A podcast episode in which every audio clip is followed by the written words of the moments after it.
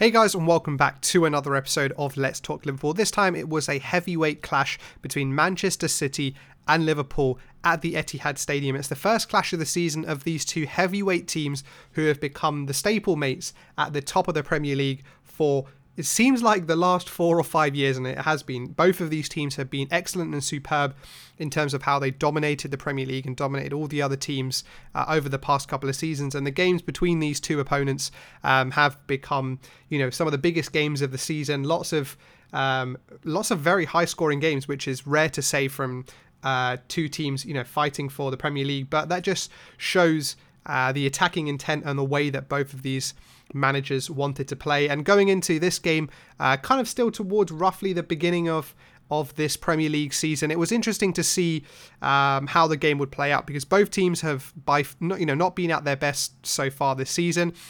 Um, however, you would say kind of from the early games, uh, you would say that Liverpool are probably uh, shading it in terms of being better than Manchester City uh, in terms of where they are and the, the points they've picked up. Uh, City went into the game actually in the bottom half of the table. They've had some very indifferent results, uh, both home and away.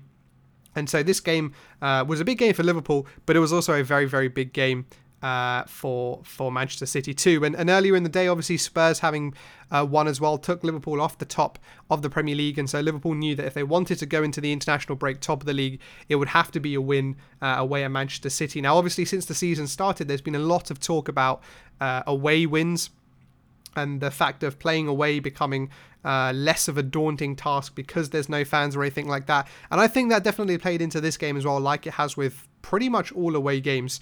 Um, I think City would have been riled on a bit more to attack and press harder uh, if the fans were there, and I think Liverpool may have sat back uh, a little bit more if. Um, if there were fans in the stadium. But going into the game, uh, the City lineup uh, didn't really, I guess from my perspective, look as threatening as it maybe did uh, at points over the past couple of seasons with, with no Aguero, you know, no no Bernardo Silva, no Riyad Mahrez. Uh, you know, it was only really Kevin De Bruyne when you look at that kind of front four or front six of Manchester City that really looked like, you know what, he's going to threaten us and really cause us a problem. Uh, and that kind of maybe shows a bit of uh, highlights for them, some of the areas that they maybe missed out in, and maybe some getting their targets to try and strengthen. Uh, whereas we've kind of made um, acquisitions in that area, the likes of Diego Jota, the likes of uh, Thiago. But also, uh, both teams' starting lineups were slightly um, changed due to the Champions League commitments both teams had in the week. Uh, with Liverpool making the decision, or Jurgen Klopp making the decision to start with Diego Jota, there was obviously a lot of talk going into this game whether um, Klopp would drop Firmino, play Diego Jota, play both of them. Uh, how would they play if we played as if, if both of them played? We've seen a bit of a snippet uh, in the Sheffield United game about how they may all work together, uh, but it was uncertain how we'd play against a very very good Manchester City team uh, with so many attacking players in the team. And and Klopp did go for it, and it kind of ended up materializing into kind of a um, either a 4-4-2 or a kind of 4-2-2-2 formation where Mane and Jota kind of became the wide men and we almost played with two strikers with Salah and Firmino um, kind of really getting up there and providing a two-pronged attack up front. The game started off um, I guess, very, very well from a Liverpool perspective. We were much the brighter side. Uh, we were pressing on the front foot. Um, Salah and Firmino were cutting those passing lanes into Rodri and Gundogan, uh, meaning that they kind of had to either fizz the ball re- really quickly into one of their strikers uh, and then try and lay it back into the midfielders or go long. And, you know, going long would always favour our our more taller defenders like Joe, Joe Gomez and Joel Matip, who actually came back into the team today as well, with Jurgen Klopp saying he was ready for the Atlanta game, uh, Atalanta game, sorry, but... Um, it wasn't a risk they wanted to take. The Manchester City game was more important, and given the impressive start we have made in the Champions League, it probably was the right decision to make. But going back to the beginning of the game, uh, we were really pressing them high, uh, and we were also getting in behind them, which I think was one of the things that um, you know has caused City so many problems in the past couple of games in the Premier League. We that Leicester game in particular, where Jamie Vardy just kept getting in behind them, uh, and that was evident to see right from right from the first minute. Uh, within the first 30 seconds, we made a fantastic chance with Trent uh, clipping a ball over, Roberto Firmino getting in behind the defenders, but just kind of getting a bit caught up with Ederson, uh, and the ball went out for uh, for a goal kick. But that was kind of very much the start of it. We we kind of grew into the game. We weren't necessarily having more of the possession, but we were definitely looking more threatening when we did have the ball. City were kind of just passing it around the back uh, and and not really uh, causing any uh, real pressure uh, to our back four. And we did end up going and scoring the first goal from the penalty spot. Uh, the penalty was one from Sadio Mane. Great bit of play on that left hand side flank. Got uh, just managed to body feint uh, past Kyle Walker, get in behind him, and Kyle Walker just cut across him. Uh, Kyle Walker's thigh against Sadio Mane's knee, taking him da- taking him down, and it was a penalty to Liverpool. Stonewall penalty, no need for VAR. Um, there was nothing for Manchester City to really complain about, other than the fact that up the other end of the pitch, about 30 seconds uh, before Raheem Sterling was kind of, uh, I guess I would I would say shoulder to shoulder with Diego Jota. Uh, he stayed on his feet. Uh, looked like the referee played advantage, but then Raheem Sterling went over, went over. We lost the, they, he lost the ball, and then we broke up the other end and subsequently got the penalty. Um, so Manchester City were a little bit uh, frustrated about that, but there was no arguments around the penalty, and, and Mo Salah dispatched it perfectly. We've seen Kyle Walker make that mistake a couple of times, uh, and that really boded well uh, from Liverpool perspective for the rest of the game uh, because uh, Sadio Mane really looked like he had Kyle Walker on toast. Well, after the first goal, uh, you maybe thought you know Liverpool would continue to press on, take take home that you know uh, to press home that advantage of having the one goal, but it was actually City who upped the pressure. Um, you know, with a bit of enthusiasm from from Pep, and also you know the realization that they were behind at home uh, to a Liverpool team that have been very average this season and have conceded. So they always knew uh, there were going to be chances for them in this game. And even as a Liverpool fan, you knew that City were going to have chances. One, just because they're a good team, but two, also because of the frailties we've had in defence. And that's exactly what happened uh, with Kyle Walker playing the ball into Kevin De Bruyne, who had a lot of space in that kind of number 10 position with Wijnaldum being drawn out um, to Kyle Walker. And I think.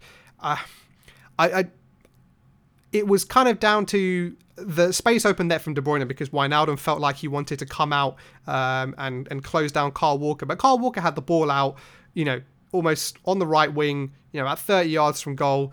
If he was gonna if he was gonna cross the ball into the box, you know, I'm pretty sure um, Joe Gomez and Joel Matip would beat Gabriel Jesus and Raheem Sterling in the air, um, and so Wijnaldum could probably sit off him a little bit and let him, give him the opportunity to cross and and the more and stop the more dangerous thing to happen, which is basically letting the ball get into Kevin De Bruyne. Um, but when Kevin De Bruyne did get the ball, he kind of just passed it on uh, into Gabriel Jesus in the box. The first time they really had any decent play in the box, uh, and uh, Gabriel Jesus, fortunately.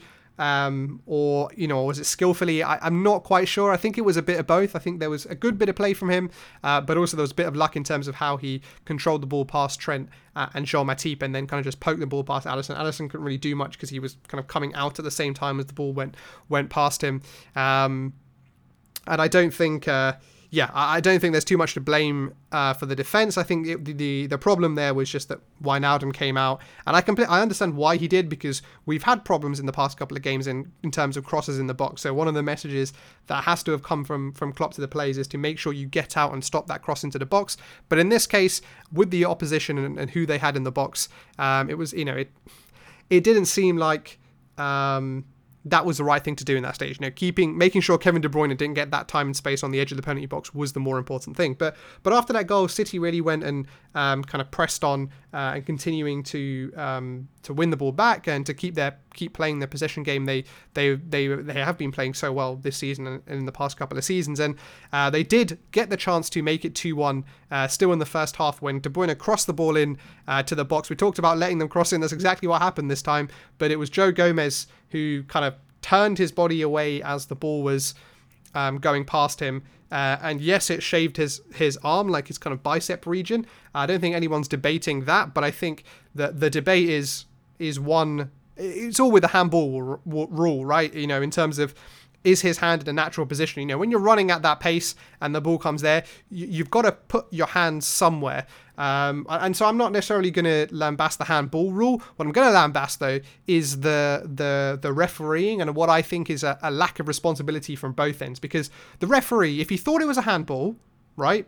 And yes, I understand it's at real time and all this type of stuff, right? But the referee has gone, I'm not going to make a decision because I'm going to pass it over to VAR, right? Because VAR can slow it down, have a look, and then VAR have gone back to the referee and go, no, no, no, we want you to have a look. And for me, it just seems like a real passing on of responsibility. You know, it's almost like both parties, both the people at VAR and and uh, the referee Craig Pawson, don't didn't really want to give the handball, but they were like, oh, we're not sure. You go have a look. And at the end of the day, it had to be the referee on the pitch that ultimately had to make the decision. But it was just it was just very strange. It seemed like the referee didn't make, the decision on the pitch the first time because he wasn't sure and probably didn't want to give a handball for something with the ball coming that quickly and, and with the play trying to kind of in a natural position. VAR didn't want to give it because they didn't want to be seen as VAR giving handballs. Uh, and so the referee had no choice but to give it. And so it was almost kind of peer pressured um, or kind of just pressured into giving it. Um, because of everything that's been going on, which is obviously the wrong thing. Um, uh, and I'm sure we will continue to debate the handball rule for, for many more episodes this season. But even more strangely than the penalty being given, De- Kevin De Bruyne has stepped up and put the penalty wide. It wasn't even a save by Alisson. Uh, Alisson completely dived the wrong way. Kevin De Bruyne went to his left, Alisson's uh, Alisson's right, uh, and he shanked it past the post. It was a clean contact. It wasn't a bad contact or anything. He just tried to get it too far in the corner, and he missed. And and so fortunately for us. Um, we went into half time 1 all. Uh, we could have very easily been 2 1 down, having not really conceded any real chances uh, to Manchester City. Manchester City have a bit of history in terms of not doing so well in terms of penalties against us. Remember the Mahrez one a couple seasons ago when it was nil nil. That game at Anfield where he skied it over the over the uh, over the bar. So maybe City have just a bit of a mental block against us. But the second half very much was how I thought the first half would have played out. It was very cagey. Um, neither team really made any kind of clear cut chances. No team really looked on top. Um, it was a lot of kind of sparring, I would say. Um, and City definitely were, I think, lacking that cutting edge up front. Uh, De Bruyne kind of felt a bit lost, and it felt like those pieces around him uh, were missing that have been there for the past couple of seasons. And from our perspective, from a Liverpool perspective, it felt like we were trying to play long, but not not kind of high and long ball, but in terms of trying to get the ball in behind um, quite quickly into Salah and Mane. And now I don't, I'm not sure whether that was down to the rain making the surface very slippery, or whether that was down to uh, City kind of playing a high line and Laporte and Ruben Dias not being the quickest going backwards. So Klopp hoping he could get um, the strikers in behind, but it didn't really work out. Um, and honestly, it was just kind of a lot of huffing and puffing, I think, from both teams. Um, and, and by the end of the game, it looked like both teams were really out of ideas. And, uh, you know, both teams were happy to settle for a point. The only major real talking point from the second half was uh, Trent Alexander Arnold's injury. Uh, it was a strange one. He kind of sprinted a bit um, and then he kind of felt his calf and obviously went off straight away and James Milner came on, but it'll be interesting to see um, as the days go by uh, the extent of that injury, whether that means uh, he won't be involved in the internationals honestly, I think all of our team could probably do with a break, not going to the internationals, having played so many consecutive games. Um, we've been, I think we, we went on a run recently of just playing 22 games. Uh, sorry, um, seven games in like 22 days or something. So uh, you know, our, our, players are very shattered, and they're going to be going into another very difficult um, international break. But hopefully for us, um, it's not it's nothing serious, and it was just a precaution, and, and that he'll be back uh, very shortly. Tonight, guys, I'm going to go on to my man of the match, and and this was a really tough one. I thought everyone kind of had a, I'd say a seven out of ten game. Uh, there was no one that really stood out, but for me, someone who I want to I want to really call out, I think um, uh, because he's been so he's been so great the whole rest of the season. And that is Jordan Henderson. I think he ran things from midfield really really well. Uh, there were thoughts before the game that maybe would we would be overpowered in the midfield, having just played two in the midfield. Uh, but he completely bossed that. Great defensively, great attacking wise as well, uh, and he adapted very, very well to playing into that two in midfield rather than the three in the midfield that we've been playing. I think he adapted to that two uh, a lot better than Gini Wijnaldum did, um, and he was again uh, another crucial, critical part of of um, of our team. And I think we wouldn't have necessarily got the result we did if Jordan Henderson wasn't playing. And then finally, the shout out to Klopp guys, like I do at the end of every episode, um, and it's about that that that kind of front three, front four situation. I think it would have been a very brave decision for Klopp to drop Jota, given the hat trick in midweek against Atalanta. Um, but I, I I think part of his part of his hand was forced by the fact that we didn't really have a lot of experienced midfield options. Henderson and Wijnaldum were only really the his kind of preferred midfield option with Thiago out, Fabinho out, Keita just coming back from injury. So I think that kind of fed into um, Klopp's thinking as well. But I think in the future, in the big games, I think we should play, go back to the 4 3 3 if we can. And if that means dropping Firmino or dropping Jota, you know what? I think that's a, that's a risk that I'd be willing to take. But um, but yeah, thank you guys for listening to this episode. If you're watching this on YouTube, guys, please make sure you subscribe. If you're listening to this on, on all the podcast platforms, then please drop a follow. And thank you guys for listening, and I'll catch you on the next one.